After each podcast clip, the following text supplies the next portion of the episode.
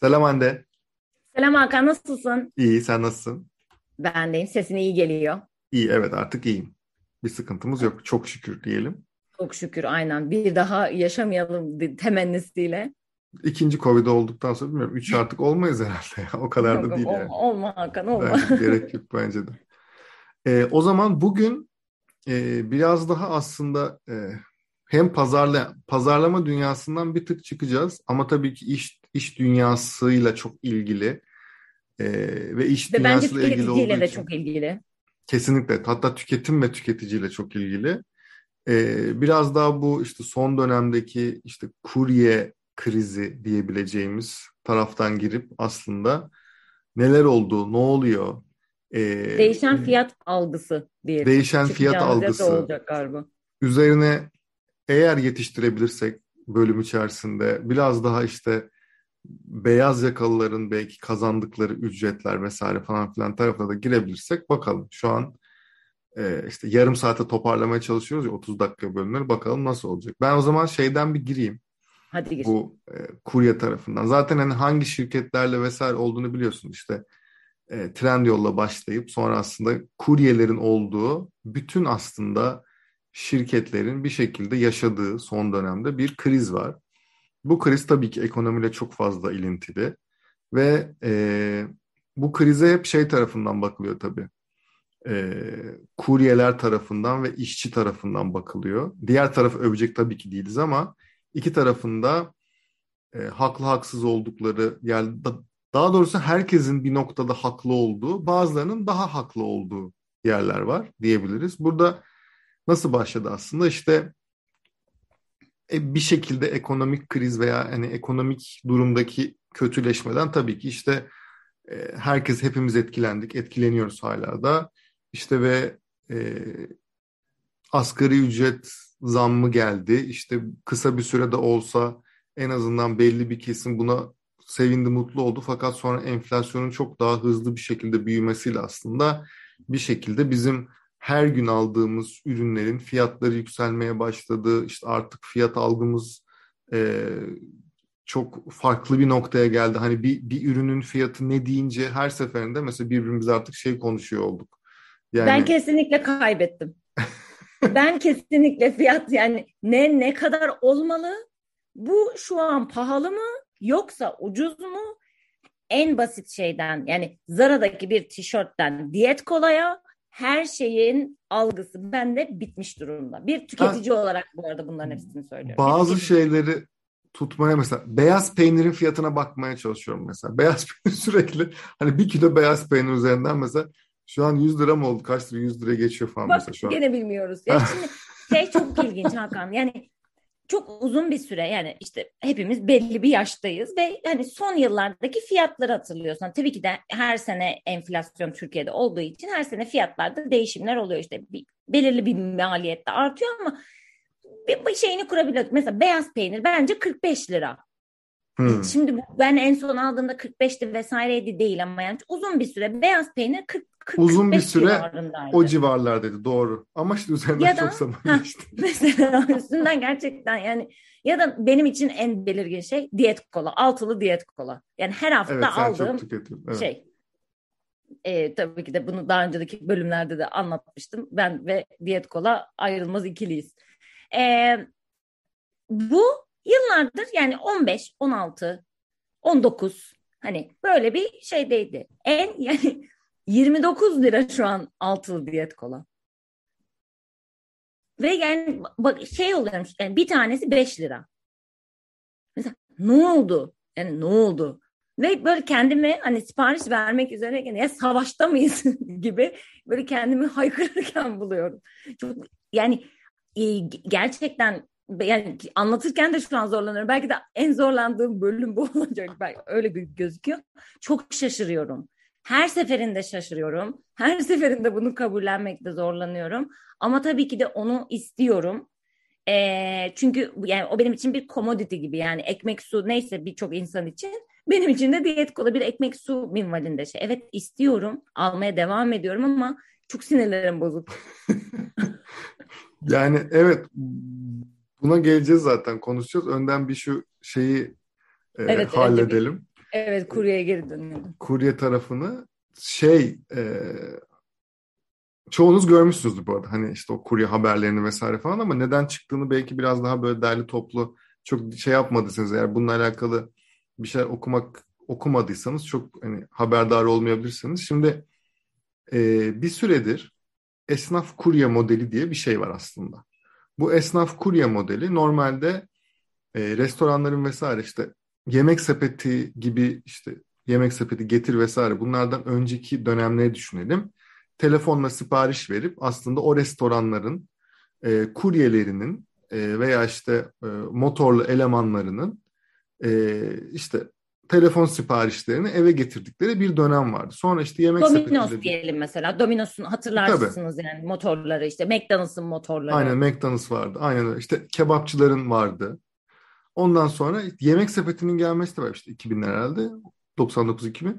Yemek sepeti geldikten sonra aslında e, bir şekilde bunlar daha otomatiğe döndüler falan ve çok uzun bir süre yemek sepetinin de e, yayında olduğu uzun bir süre e, o restoran hangisi ise McDonald's işte veya işte Domino's işte veya kebapçılar hangisi ise kendi çalışan elemanları bu siparişleri getirmeye başladılar. Şimdi sonra en son dönemde işte yılını vesaire tam bilemiyorum ama son yıllarda diyelim e, bu tarz paket servisi yapan e, sistemlerin çoğunda e, mesela bazı şeyler diyor ki mesela bazı e, özellikle küçük restoranlar mesela diyor ki benim şeyim yok, benim böyle bir gücüm yok şey için.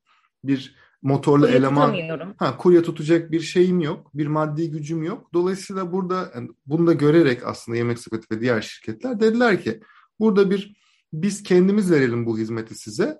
O şeylerin de e, o kuryelerin vesairenin de işte ücretlerini o siparişler üzerinden belli bir yüzdeyle vesaire ve işte onun maaşı da bir şekilde onu dengeleyelim. Size böyle bir hizmet verelim. İşte yemek sepetinde var getir de başka bir şey vesaire.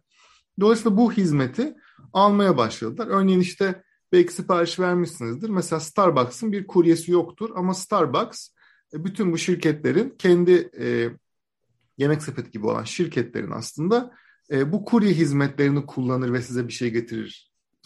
Starbucks'tan sipariş verirsiniz veya işte farklı yerlerde. Hatta şeyde hatırlarsan değişen Starbucks hani third place'ten evet, evet, evet, işte şeye evet, geçiyor evet. bölümünde konuşmuştuk. Benim oturduğum bölgede ben bir gün işte Starbucks'a gittim ve Starbucks'ın 8 tane birden hani farklı işte şirketlerin sen de söylediğin gibi işte yemek Hepsi sepetini anlata getirin. Hepsi hani motorlar orada siparişin hazırlanmasını bekliyorlar. Öndeki banklarda oturmuşlar orada sohbet ediyorlar. Hani third place dediğimiz hani yer işte üçüncü mekan ev işten sonraki yer hani bir anda aslında başka bir şeye dönüşüyor. Hani bu bir dönüşüm hikayesi diye yine konuşmuştuk.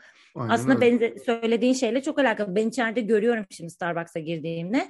Dünya kadar böyle poşet var ve içeride artık işte kış olduğu için kuryeler içeride genellikle bekliyor. Sırası gelen paketini alıp alıp alıp alıp gidiyor ve daha onlar oradayken dın dın dın dın dın, dın diye yeni siparişler düşmeye başlıyor. Hmm. Aynen. Şimdi burada tabii ki şirketler bu süreçleri optimize etmek için e, işte bu esnaf kurye modeli denen şeye geçtiler. Şimdi en son hani şeylerde de bazı tweetlerde veya haberlerde vesaire belki görmüşsün işte 12 bin lira, 13 bin lira, 14 bin lira istiyor kuryeler vesaire diye. Hı hı. Bunlar o kuryelerin net maaşı değil. Bir kere bunu bir şey yapmak lazım, evet. ortaya koymak lazım. Çünkü öyle olunca bir yandan da birisi ben de oradan görmüştüm bir kurye e, işte siz hani tam bu ücretler verildi diyorsunuz ama bakın bu ücretin alt dağılımı ne aslında Tabii. diye paylaşmıştı ben de o zaman gördüm. Yani net cebine kalan maaş değil çünkü o zaman da şöyle oldu ya beyaz yakalılar da dediler ki lan biz bu kadar kazanmıyoruz nasıl olacak o zaman falan filan. Bu başka bir tartışma konusu belki ama orada aslında şöyle bir şey var. Esnaf kurye modelinde o kurye e, o şirketin çalışanı değil kendi aslında bir şahıs şirketi var o şirket bağımsız. üzerinden bağımsız aslında bir esnaf ve o şirketi üzerinden vergisini ödüyor. Kazancı üzerinden işte muhasebe giderlerini hallediyor. Motor kendinin olmak zorunda ve dolayısıyla aslında e, şirket bu kişiler için bu esnaf kurye modeliyle çalışan onlara çalışan kişiler için herhangi bir o ücret dışında ekstra bir masraf ödemiyor. Şimdi burada da e, oradaki zamlar çok büyük sorun oldu. Yani işte enflasyonla ilgili enflasyona uygun olarak zam yapılmadı. İşte burada da enflasyonun gerçekte yüzde kaç olduğu vesaire tabii ki zaten tartışılan konu. Dolayısıyla burada o enflasyon oranına göre çok düşük kalan bir şey olduğu için domino etkisi gibi aslında bütün kuryeler e, bir Ayaklandı. şekilde ayaklandılar. E, çünkü şöyle bir şey var. Gelen para yani e, işte şirketten aldıkları paradan işte e, motosikletin bakım gideri, mazotu, e, sigortası vesairesi bilmem ne falan çıkardığı zaman. kadar. Heh. Mesela belli bir kıyafet zorunluluğu var ve oradaki işte mesela kıyafet zorunluluğu ya da e, motor kullanırken giymek zorunda oldukları hani koruyucu ekipmanlar, ondan sonra Bağkur e, kendi şirketleri olduğu için Tabii. Bağkur ücretleri, vergileri vesaire gibi aslında yani hem görünen hem de bir birçok da görünmeyen neden maalesef ki çok fazla motor kazası oluyor. Kurye kazası çok fazla oluyor. Ben çok görüyorum. Ee, yani inşallah şey hani büyük kazalar olmuyordur. Gerçi onların da haberlerini alıyoruz ama böyle ufak tefek dokundun, sürttün vesaire ben çok görüyorum yani motor ve araba durmuş, iki motor durmuş ve genellikle bir kapışma sahnesi oluyor orada. E, bir yandan da böyle şeyler var. Orası çok önemli. Zaten onun kuryelerin de çoğunun söylediği şey şu. E, bir şekilde kaza yaptığımız zaman örneğin kaza yaptı ve işte 3 ay çalışamayacak. Yani daha kötü bir şey olmadığını varsayalım. 3 ay çalışmadığı sürece şirket herhangi bir ödeme yapmıyor. Ve dolayısıyla tamamen tek başlarına kalıyor. Ve şimdi burada da şöyle bir şey var. E, herhangi bir şirkete çalışabiliyor olsa da birkaç tane şirket var zaten ve onlara mecburlar. Dolayısıyla aslında burada bir iş yükünü hala iş işini kendi emeğini satıyor ve o kendi emeğini satarken aslında bunun karşılığında da doğru bir e, karşılık bulamıyor. Şimdi bunun dünyada da bu arada örnekleri var. Yani işte birçok farklı ülkede de özellikle işte Hindistan, Pakistan vesaire gibi ülkelerde de bazı Avrupa ülkelerinde de denenen vesaire şeyler var. Sonrasında birçoğunda tekrar e, işte mahkemeler vesaire bilmem neler tekrar e, bu kişilerin işçi statüsüne dönmesi gerektiğiyle ilgili örnek kararlar almış. Şu an bildiğimiz kadarıyla Türkiye'de böyle bir karar veya böyle bir mahkeme vesaire yok. Olacak mı onu da bilmiyoruz.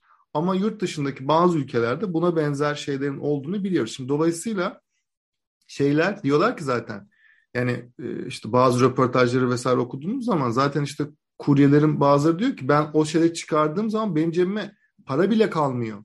Çünkü mesela o ay diyelim ki işte bir kaza yapmış veya diyelim ki e, motorunda bir parça ile ilgili sıkıntı var. O cebinden çıkıyor ve benim cebime bir şey kalmadığı zaman bile oluyordu şimdi. Böyle olduğu zaman zaten hani gerçekten işçi sınıfında olması gereken kişileri bir şekilde oraya doğru da yönlendiren bir sistem. Zaten asıl olayın patlamasına belki de sebep olan şeylerden bir tanesi bu. Diyor ki kuryeler yani şirketlerin bizim yanımızda olmasını bekliyoruz. Şirketler de kendi açılarından bakıyor ki biz de bu işi, bu süreci optimize etmemiz gerekiyor. Ve hani bir şekilde ekonomi onları da vuruyor. Onlar da işte genel işte bir maaş verdikleri elemanlar vesaire karlılıklar, sorumlulukları var. Onlar da o tarafı yönetmeye çalışıyor gibi aslında buradan çıkan bir kriz. Ve e, son dönemde hani birçok şirket yani sadece onlar değil daha sonra birçok şirket yani en son bir liste vardı 30-35 taneden fazla şirket vardı ve çok büyük bildiğiniz çok büyük şirketler yani internette falan var hala o listeler. Bir şekilde oradan e, birçoğu sırayla işte yüzde 25'ler, 30'lar vesaire falan daha e, doğru, daha düzgün en azından kuryelerin işte o veya sendikaların daha kabul edeceği oranlarda şeyler yaparak, zamlar yaparak vesaire süreci atlatıyorlar şu an ama yani burada tabii iş başka bir şeye geliyor aslında. Yani bu kuryeden de başlayıp aslında gitmek istediğimiz yer biraz önceki mevzu. Artık herhangi bir şeyin fiyatını da algılayabilecek durumda değiliz. Yani orada işte hiper enflasyondan bahsediyoruz vesaire. E, şu an bir de şöyle bir şey var. Bunu da söyleyip şeye bırakacağım. Sana Hı-hı. bırakacağım. Çünkü senin de çok e, benim kafam çok karışık. Söyleyecek çok şeyim var. şöyle bir dönemdeyiz. Şu an biz bir bölümü kaydederken. E, Birçok şeyin fiyatı sürekli artıyor. E, yani salatalığın tanesinin 5 lira olduğu bir dönemden bahsediyoruz. Muhtemelen eğer bunu e, bir yıl sonra dinliyorsanız acaba ne kadar olacak bilmiyorum tabii. E, bir şeyi satın almak istediğimiz zaman artık hemen alma eğilimindeyiz. Çünkü o şeyin muhtemelen fiyatı düşmeyecek, hatta aynı bile kalmayacak, muhtemelen yükselecek. Bu da ekonomide şu algıyı yaratıyor. İnsanların demek ki parası var ki hala alışveriş yapıyorlar bu kadar fazla bir hacimde. İşte e-ticarette veya işte normal e, mağazalarda, dükkanlarda vesaire gene bir alışveriş yapıyor. Hayır, bunun sebebi bu alınmak istenen zaten ihtiyaç gibi görülen şeyin e, 15 gün sonra, bir ay sonra fiyatının artma ihtimalinden dolayı şimdi almayı istemek. Dolayısıyla bu aslında bir iyi bir indikatör değil. Aksine e, insanların bazı şeylerden korktuğu için evet stokçuluk stokçuluk olmasa bile işte hani paran olmasa bile bir tane bir şeye ihtiyacın varsa gene de önden almaya çalışıyorsun. Burada mesela sen ne düşünüyorsun genel olarak? ben gerçekten öncelikle söylüyorum ki bir tüketici olarak kafam çok karışık.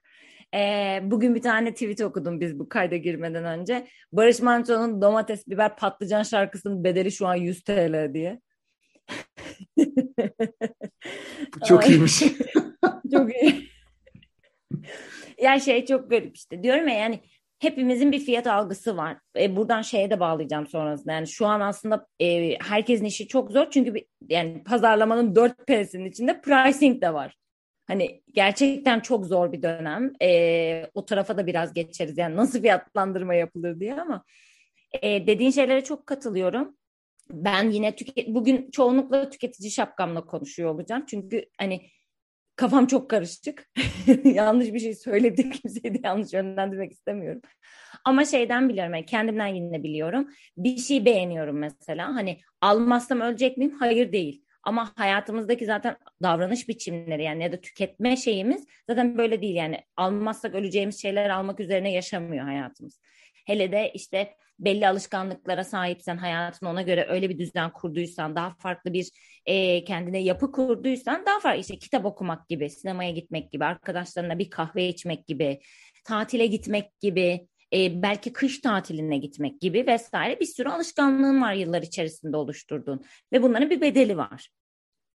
E, ve kendine sen de ona göre bir aslında kazanma düzenini oluşturuyorsun. Yani ben şu an bir tüketiciyim dediğim gibi günün sonunda belli bir param var belli zevklerim var, belli ihtiyaçlarım var, almak zorunda olduğum şeyler var, almaktan hoşlandığım şeyler var gibi gibi ya da yatırım yapıyorum, birikim yapmaya çalışıyorum. Bir düzenim var.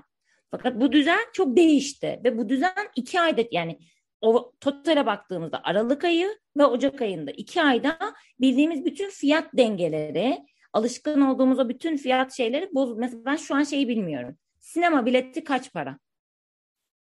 Bilmiyorum.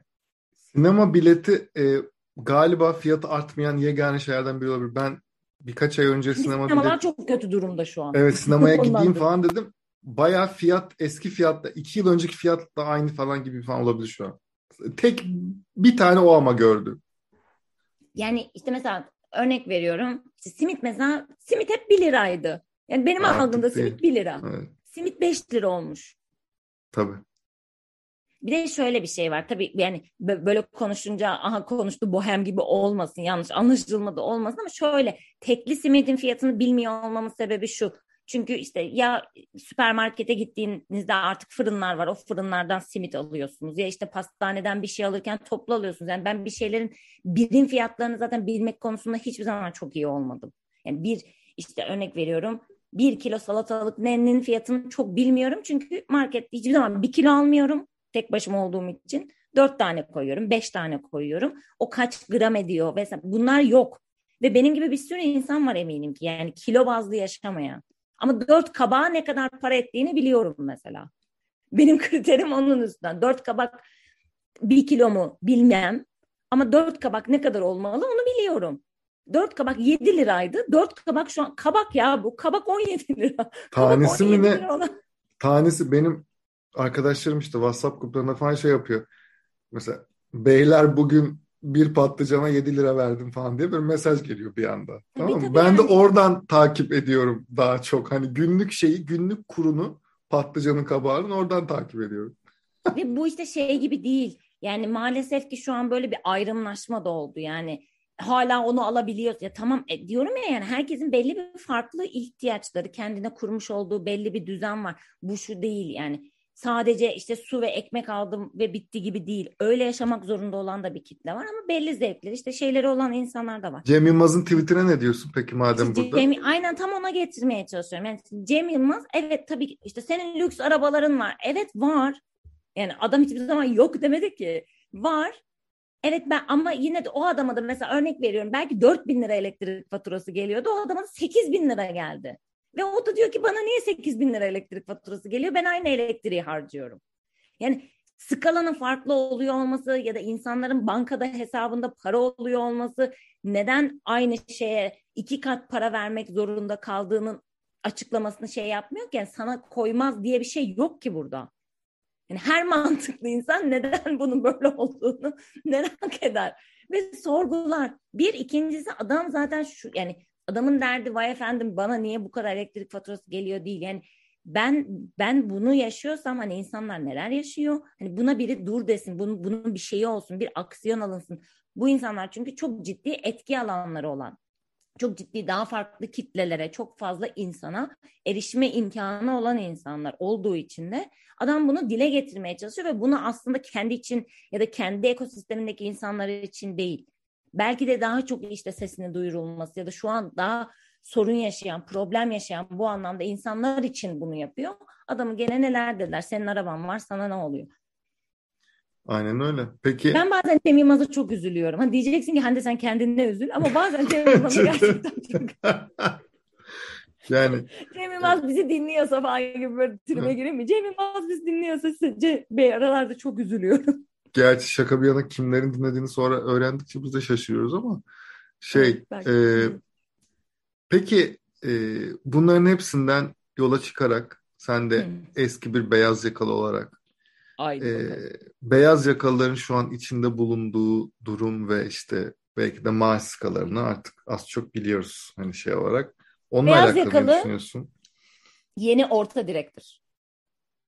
Eskiden Dıdıdıdım. beyaz yakalı, benim benim gözlemim tamamıyla bu şekilde. Beyaz yaka dediğin insan eskiden eee, bizim işte şeyde segmentasyonlarda hiç, hiç sevmediğim ses grubu Hmm. mantığında şeyine göre, deneyim yılına göre ya da çalıştığı sektöre göre B1, B2 dediğimiz. Ne güzel yerdeydi ya. Beyaz yakalılar ne güzel yerlerdeydik ya. Vallahi billahi. B1, B2 idi. Yani yüksek alım gücüne sahip, e, ihtiyaçları daha farklı çeşitlenen, yani para kazanıp para harcayan kitle diyelim. Ekono alıp verin, ekonomiye can verin şeyinde beyaz yaka. Çünkü beyaz yakanın ihtiyaçları çok. Yani toplantıya gidiyor, işte sürekli dışarıda vakit geçiriyor, sosyalleşme ihtiyacı Starbucks'tan yüksek. kahvesini alması lazım. Starbucks'tan kahvesi alması lazım. Hafta sonu bilmem ne sergisine gitmesi lazım. Bilmem ne oyununa gitmesi lazım. Yazın Instagram'a post atacak. Kışın kayakta atacak falan. Bu insanların hani farklı ihtiyaçları var. Aynı zamanda ben yani, yani bunu dalga geçer gibi söyledim ama şöyle şeylere de katılıyorum. Yani pazartesi günü ofise geldiğin zaman sosyalleşmenin şeylerinden birisi yani hafta sonu tüm gün pes attım evde oturdum, kabak ayıkladım demek de bir şey. Ama hafta sonu şuraya git. Bunlar hep sohbet açıcı. Hmm. insanların sosyalleşmesinde vesairesinde ya da kendini bir yere mesela müdür olmak istiyorsun. O zaman biraz entelektüeliteni de arttırman gerekiyor. Bilmem ne sergisine de gitmen gerekiyor. O kitabı da okuman gerekiyor. O tiyatro oyununa gitmen. Farklı so- yani farklı kitlelere, farklı e, donelere de sahip olman gerekiyor. Bu yüzden de para harcıyorsun. Yani illa Instagram karesi için harcıyorsun demek çok hani underestimate olur. Onu da öyle anlatmak anlatmış olmak istemem. Gerçekten yani yöneticinin bir vizyona sahip olması lazım. Ha, vizyon çok güzel bir kelime. Hmm. Ben bunu bir yerde bir şeyden dinlemiştim. E, adını vermeyelim şimdi. Bir tane banka mesela üst düzey yöneticilerine lüks saat eğitimi aldırtmış.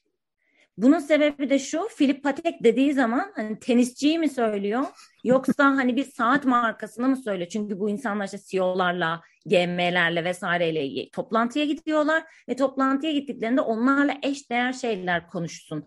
Ay- Aynı paralellikte konuşsun diye. Bence çok vizyoner hareket bu arada. Çünkü demek ki böyle bir şey var, böyle bir problem var. Problem olmasa kimse durduk yere üst düzey işte şeylerine, çalışanlarına, yöneticilerine böyle bir eğitim aldırmayı akıl etmez. Şimdi bunlar beraberinde o yüzden de beyaz yaka çok para harcayan ve geleni genellikle harcayan bir kitle.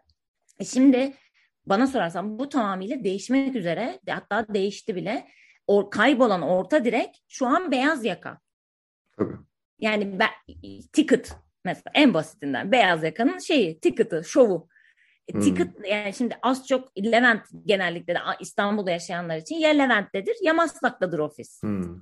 Şimdi Levent'te Akdeniz salataya, Akdeniz salata. Akdeniz salatası e, eminim herkes biliyordur. Marul, domates, üç tane siyah zeytin, üstünde küp peynir olan bir salata. Ama peynir yani, çok önemli biliyorsun. yani hayır eskiden ne yiyorduk? Kinoa, avokado, Ondan sonra işte peynir değil de işte ne bileyim bilmem ne peyniri. Sen, sen de premium beyaz yaka olduğun için. ben eskinin sosyetiklerinden. Ama böyle şeyler yani işte sağlıklı beslenme falan gibi de şeylerin varsa böyle salatalar yiyorduk. E şimdi Akdeniz salata 75 lira olmuş. Ben geçen gün Maslak'ta bir yerde toplantıdaydım ve hiç böyle bay salata gibi bir yer olsun adı yani. Öyle bir yerden hmm. istedim salata Akdeniz salata ve 75 lira tuttu. E şimdi hangi ticket dayanır buna? Ticket 10. günde bitecek. E şimdi şeyde Levent çevresinde çalışan kaç kişi Pol Center miydi neydi ev yemeklerinin olduğu yere gidecek?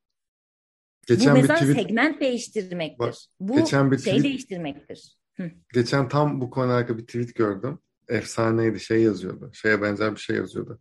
Beyaz yakalı e, neyin hangisinin organiğini nerede bulurum derken şu an karnını doyurmanın peşine düştü. Şu an hani en ucuza neyi nasıl yerime kadar düştü gibi bir şey gerçek. Gerçekten böyle durum. Böyle. Ama bak böyle işte yani mesela şey düşün. Eskiden veya yine işte cuma akşamı mesela iş çıkışı bir şeyler içmeye gitmek. Ondan sonra cumartesi günü yemeğe gitmek arkadaşlarınla. işte benim pazar günü brunch'a gitmek falan. Böyle şeyler vardı. E şimdi sen bu üç aktiviteyi peş peşe hala yapıyorsan büyük ihtimal ya genel müdürsündür ya genel müdür yardımcısındır. Beyaz yakada. Çünkü mümkün değil. Yani bu fiyatlarla mümkün değil. Tabii. O yüzden de esas bana sorarsan değişim o şeyde tüketim alışkanlıklarında, e, tükettiği markalarda ya da e, bana sorarsan yeni yani daha ucuz marka segmentleri için çok büyük fırsatın olduğu bir dönem bu. Çünkü bu insan yani almak zorundasın ya da işte gene yeni beyaz gömlek almak zorundasın. İşte bilmem ne yapmak zorundasın falan filan. Ee, eldekiler değişecek ama bir yandan da tüketim işte dopamin chaser'lık dediğimiz şey yani görüyorsun almak istiyorsun aldığın zaman mutlu oluyorsun. Buna hedonic treadmill de diyebiliriz. Her şeyi diyebiliriz. Yani burada ben şimdi saatlerce bu kavramları anlatmayayım ama böyle bir şey var günümüzde tüketimin altında yatan şey bu zaten. Bu yüzden tüketiyoruz. Görüyorsun, beğeniyorsun, almak istiyorsun, alıyorsun. Anlık küçük hazlar peşinde yaşıyoruz. Hmm. E şimdi yani bu tamamıyla çok derin bir konu. Şimdi burada böyle şey gibi biraz yoğurdun kaymağı gibi geçeceğim ama e, öyle geçmek zorundayım çünkü. Ama bu, bu altında yatan şeyler bunlar. Yani tüm gün ben şey gibi çalıştım. İşte bu kadar şey yapıyorum, bu kadar stres yaşıyorum. Şunu da yapmayacağım mı? Şu gömleği de giymeyeceğim mi? Şunu da bilmem ne etmeyeceğim mi? Gibi bir sürü şey var. Yani o zaman neye yaşıyorum? Tabii. yani bu zihin böyle böyle zihin böyle böyle düşünüyor. Çünkü yıllarca böyle çalışmış bu mekanizma. Tabii. Bir de karnını doyurmayı hallettikten sonra mesela kendimden bir örnek vereyim. Ben de işte kitap falan çok böyle hani kitap almak benim için çok güzel bir ritüel mesela. İşte hani belli dönemde böyle toplu toplu kitap alıyorum işte falan. Hı hı. Geçen böyle bir dedim ki bir daha alayım falan. Böyle normalde işte atıyorum 8-10 tane falan kitap alıp şey yapardım falan. Yani 10 tane kitap ekledim. Ya 9 ya 10. 750 lira tuttu. Yani şeydeki fiyatı 750 lira oldu ve şey mesela benim algım ve orada tamamen çünkü normalde benim kanalımda bir kitap 20-25 lira ortalaması. İşte, işte kalın abuk subuk kitapları aldığın zaman 70 liradır falan hani bilmem ne falan. 9-10 tane kitap 750 lira falan. Yani böyle çıktım yani sonra alırım belki falan hani falan diye. Hani şeyim de gitmedi, elim de gitmedi bir an. Alışamadım da o duruma. Dolayısıyla hani biraz da artık bölümün sonuna geldik sayılır. Yani evet işte kuryelerden ve genel aslında ekonomiden bahsetmek istedik. Yani hem kurye hem de işte beyaz yakadan vesaire bahsetmek istedik. Çünkü evet ekonomik olarak yani konuşacağımız hala çok şey var konuşmak istediğimiz evet. ama bir yandan da ekonomiden gerçekten durum böyleyken bahsetmemek veya içinde bulunduğumuz en azından durumu birazcık masaya yatırmamak bizi çok rahatsız etti. O yüzden arada böyle e, şey Ahmet Hakan gibi olmasın şey tabii de tarafsız bölge gibi olmasın. Hani biraz daha kendi açımızdan en azından hani en azından şeyi görüyoruz böyle olunca da biz hani yalnız değilsiniz sizi evet. biz de çünkü Bence biz de bunu görünce rahat ediyoruz. Hakan bence gerçekten buna çok ihtiyaç var. Yani ben de kendi Evet. dinlediğim, yani sen de bir sürü dinlediğin podcast var ya da takip ettiğin YouTube kanalları Evet, var. Benim evet. aynı şekilde. Bazen şeyi yani ben de mesela fiyat algım çok kayboldu diyen bir insan gördüğüm zaman hani şey tamam hani bir tek bende değil demek yani ben garipsemiyorum da. Zaten böyle olmadığını biliyorsun ama ikna olmaya ihtiyacın tabii. oluyor ya da yalnız değilim hissiyatını sen de söylediğin gibi bunu şey yapma ihtiyacımız bence çok var. E, o yüzden yani e, bunu da belki yine itiraf edelim ya da böyle açıkça hani şeffafça söylemiş olalım. Zaten hemen hemen her şeyi paylaşıyoruz sizinle. Bazen öyle şeyler oluyor ki mesela kayda giriyoruz. Hani o gün kayıt günümüz ve hani ülkede yine maalesef çok hani tuhaf bir şey olmuş. Ve diyoruz ki mesela ne konuşalım? Hani o algıyı mı dağıtalım? Hani insanların kafasını dağıtacak bir şey mi konuşalım? Yoksa bunu mu konuşalım gibi mesela böyle arada dilemada kaldığımız karar veremediğimiz vesaire şeylerimiz çok oluyor. Ee, hani burada hiç derdimiz ya da yapmaya çalıştığımız şey aslında tam tersi aslında bunun iç karartmanın vesairenin tam tersi bir yerdeyiz. Ama bunlar da günümüzde yaşadığımız gerçekliğin bir parçası. O yüzden yokmuş gibi davranmak da doğru değil. Sadece male bu olumsuz şeylere odaklanmak da değil. Biz de zaten bunu yapmamaya çok fazla gayret ediyoruz ama arada bir büyük ihtimal bu şey çünkü yani hem sesin duyulmasına ihtiyacı var hem Hakan'ın söylediği gibi yalnız değil mi düşünmeye ve hani bunu hissetmeye de hepimizin ihtiyacı var deyip ilk defa sonda ben bu kadar konuştum. Bu sefer hani sözü sana bırakıyorum, kapanışı sana bırakıyorum. O zaman her hafta salı günü yayınladığımız direkt böyle giriyorum ya çok iyi. Her hafta salı günü yayınladığımız bültenimize abone olmayı unutmayın. Orada da işte burada bazen konuştuklarımızı bazen de konuşamadıklarımızı veya bizim gözümüzden enteresan olduğunu düşündüğümüz ve önemli olduğunu düşündüğümüz şeyleri paylaşıyoruz. Oraya da abone olursanız çok seviniriz. Ee, bölüm bitti. O zaman e, bir sonraki bölümde görüşmek üzere deyip Bir kapatabiliriz. sonraki bölümde diyet kolanın kaç lira olduğuyla açacağım benim. Diyet kola şey McDonald's endeksi gibi diyet kola endeksi. Benim diyet kola endeksi yapacak bir şey yok. Görüşürüz. Görüşmek üzere bay bay.